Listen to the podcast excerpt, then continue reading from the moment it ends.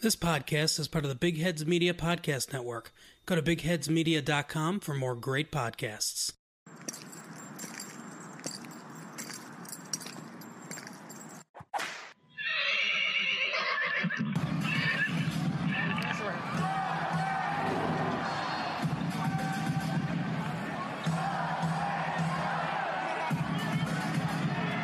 What is up? It's Robert Trejo, your host of A Bucking Spurs podcast. This episode is just a recap. USA is out of the FIBA World Cup tournament, going down against France. Patty Mills is still fighting. Australia is still pushing, advancing to the quarterfinals. But Marco Belinelli is out. Chimezie Metu is out. And Derrick White obviously is no longer playing as well. So we're just going to break down a little bit of that. Then before you go, I'm going to give you in honor of 9/11 where I was that where were you 9/11 story that everyone likes to hear. Um, give you that before we go. But first, we're going to drop it like it's hot.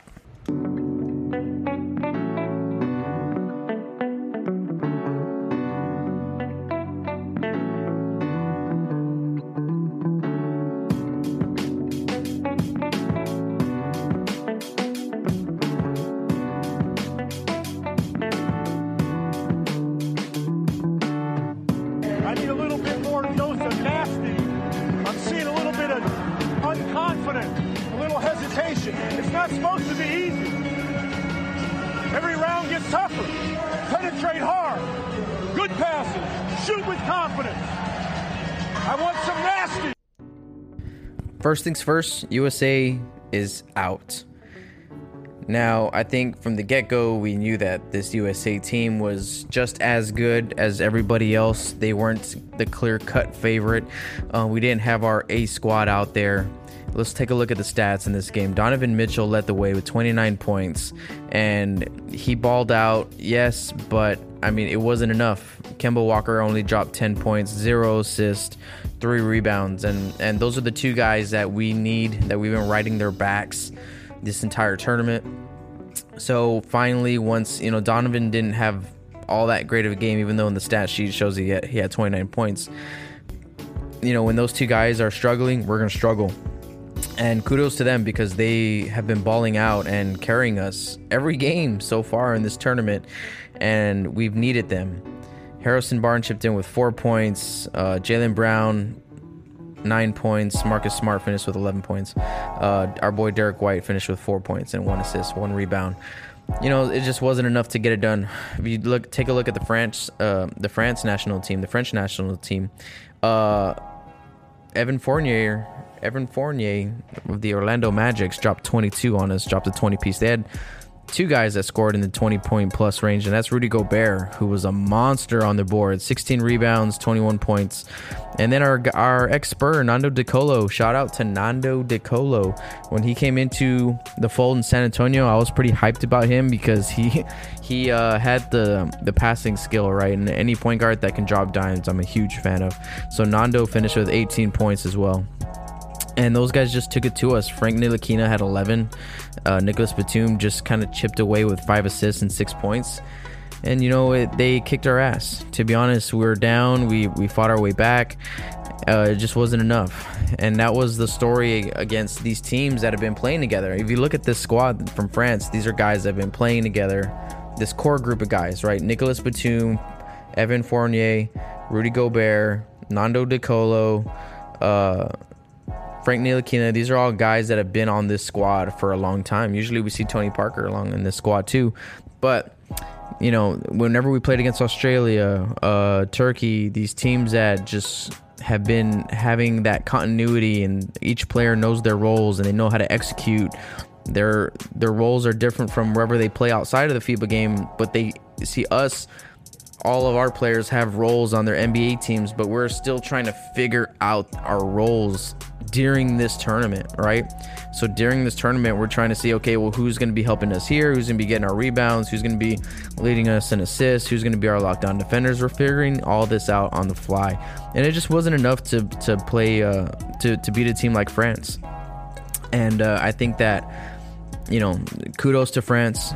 congratulations, congratulations to all the teams that are still in this in this uh, in this tournament, right? So we have Australia, Argentina took down Serbia. I don't think anyone saw that happening. Um, so you know, shout out to USA for holding it down. It is September 11th, so we're gonna be a little extra patriotic today. At the end of the episode, I'll be dropping my where I was on September 11th, right? But again, these NBA players, man, they gave up their summer. They they dedicated themselves to represent our country, and no matter what the result is, you got to be proud of these guys. They played their asses off. It wasn't because of a lack of effort why we lost today. It was just a lack of continuity, a lack of maybe some skill. Um, France was very good. Serbia was very good. Australia is very good. All these teams that um, that played in this tournament are very good teams. It's not like we're playing just these slack teams that don't know how to play basketball. These guys are actually they're playing this game a lot better than we are. But we're more athletic, more stronger. You know, we're we're trying to figure it out on the fly, whereas they already got their formulas ready to go. And and some of the the the post game clips that have come out uh, since we've lost, which is earlier this morning, the players are coming out and they're talking about you know what it was th- this team was proud about what they did. It wasn't about who wasn't playing because that's what the media like to talk about who wasn't on the team who dropped out this guy dropped out this guy dropped out who's not here. And our team was never about that. They were always focused on who was in that gym and how are they how they were going to make that work with the pieces that they have.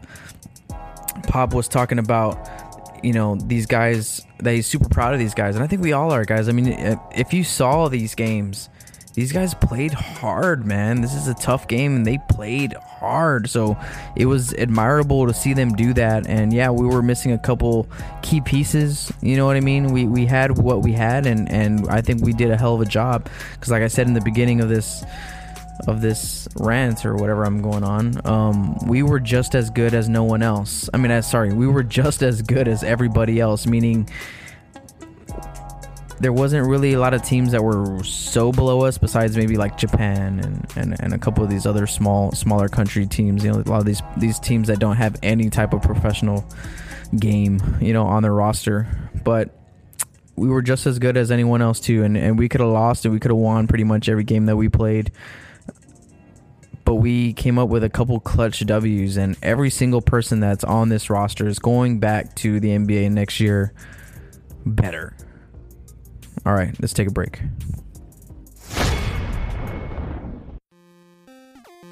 Hey guys, Mike here, a friend from the podcast of Cheebly's Playground. It's a podcast about board games, pasta, and a whole lot of fun. You can find out about sweet new games that are coming out, sweet old games that have been out for a while, and the best favorites. Who knows? Someone might even get a golden hoodie. Matt, tell them where you can find them.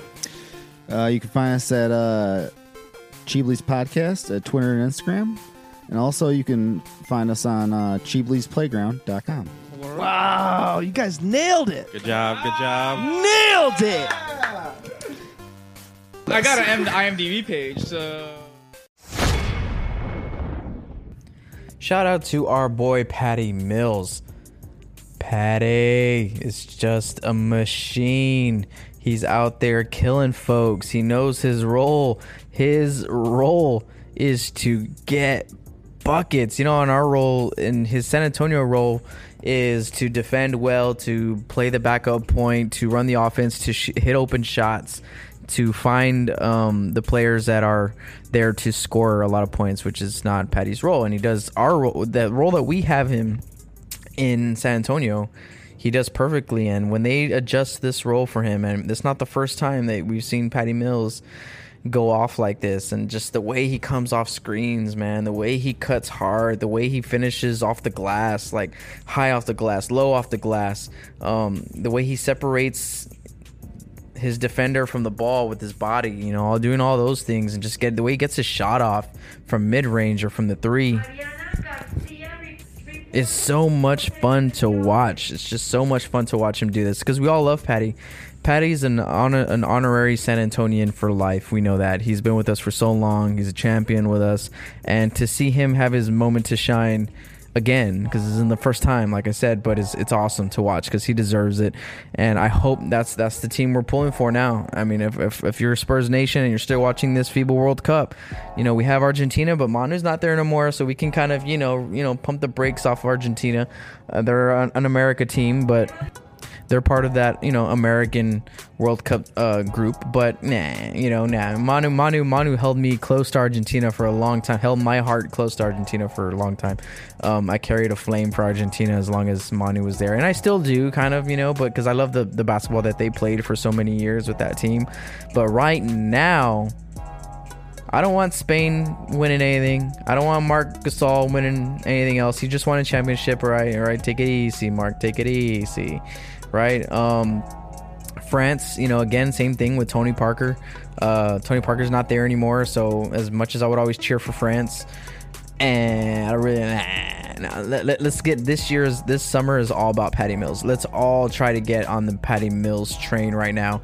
Congratulate Derrick White for everything that he's done in this FIBA Cup, but now let's go ahead and get behind Patty because that dude is world class on the court, world class in the community in San Antonio, starting his uh, water, his clean water project in Australia for in Australia uh, for indigenous tribe uh, members and areas over there that can't get clean water. So he's doing that. So he's just world class. So let's give it up uh, like we do for Patty Mills. Okay.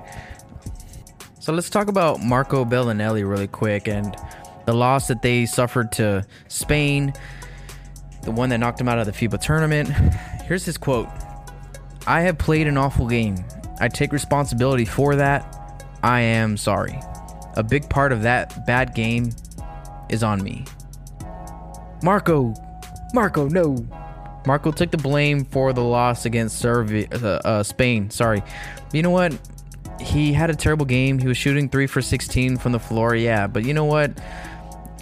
Basketball games aren't won or lost on jump shots. Okay, Marco. You know that Marco.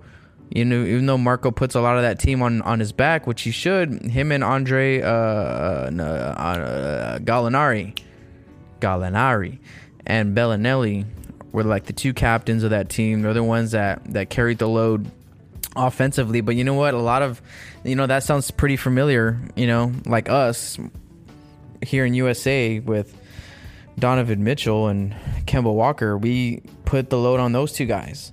And when one of those guys doesn't shoot all that well, like Kemba did for us, it hurt us. You know, that's that's this tournament. You have to be better than that. You can't rely on one or two guys. The teams that that play like a well-oiled machine are the ones that are going to end up in the in the finals. You know, that's why Serbia getting knocked out was huge was a huge take for me, but you know, Australia, Spain, you know what I mean? Like those two guys, those two teams are going to be France, you know, those those are those are two well-oiled machines, and in this tournament they're gonna they're gonna play good. So Marco, you know, was hard on himself, and that just shows the passion, the character that he has. You know, a leader always knows when to take the blame. A leader is never afraid to take the blame. A leader is always always gonna take the blame and always give the the praise to his teammates and to his coaching staff and to the people around him. That's what leaders do, and that's what Marco Belinelli did all tournament. And we're excited for Marco. I think him playing in this tournament and uh, is going to not translate over until next season. Like I'm saying for all these young guys, like, oh, this is just going to carry on to next season. Actually, I think these minutes that he played in this tournament were were were pretty heavy on his legs. And so I hope right now he takes his his well-deserved break, his rest, comes into next season healthy and energized right? So maybe maybe we we put Marco down on the uh, down the totem pole on playing time. I mean, we all know Marco's you know Marco's the guy. Marco's Marco. He's he's gonna play big minutes and in the playoffs as long as the matchup isn't too crazy, he's gonna play. You know, because we all know he's not the best defender, but if he can go out there and score points, put, you know, stretch the floor with this three ball, get get to the free throw line and, and, and make the right pass, right? Make the right play, then he's going to play. And so we need Marco for the long haul. And I hope that this tournament didn't, you know, take a lot of the juice out of his engine and he still has enough fuel left in the tank to start up a season in 20 days. 20 days, players. That's right. 20 days away from training camp. Then we're going to see our young bucks in the gym. We're gonna see these old guys come around, our new guys come around. I'm just so excited for training camp to start. We're gonna talk a lot about that later on another episode. But those are my quick takes on the FIBA tournament. Uh, go Team USA, we're proud of you guys. Uh, go Patty, go Marco and Chimezie, way to ball out, brothers. Okay, so we're gonna take a quick break, and then once we come back, I'm gonna give you my where I was 9/11 story.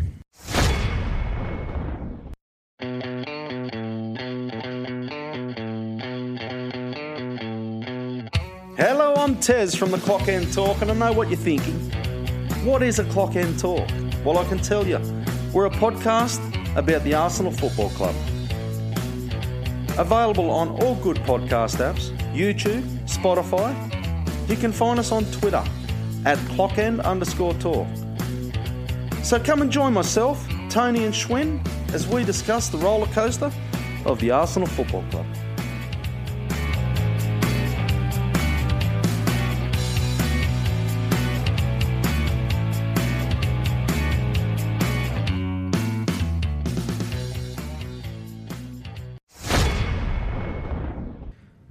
I'm gonna give you all my September 11th story. Everyone has one. Where were you at during September 11th? And if you're my age or even just a little bit younger than me, you remember that day. It's ironic that I'm a science teacher right now. I taught seventh grade science for many years.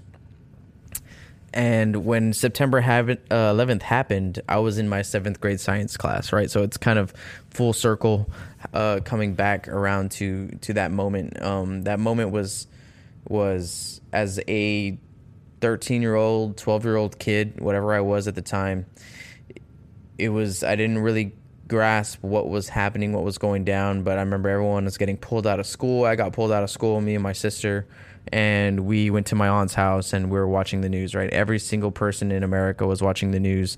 And you could you could have been it doesn't have to be the news. you could have been watching the Disney Channel and they were showing they were showing 9/11 footage, right? So it was an epic day, and, and I just want to take a moment to to remember everyone who was lost, to remember everybody who fought to save somebody else that day. Uh, remember everyone that had to make that ultimate sacrifice in that building.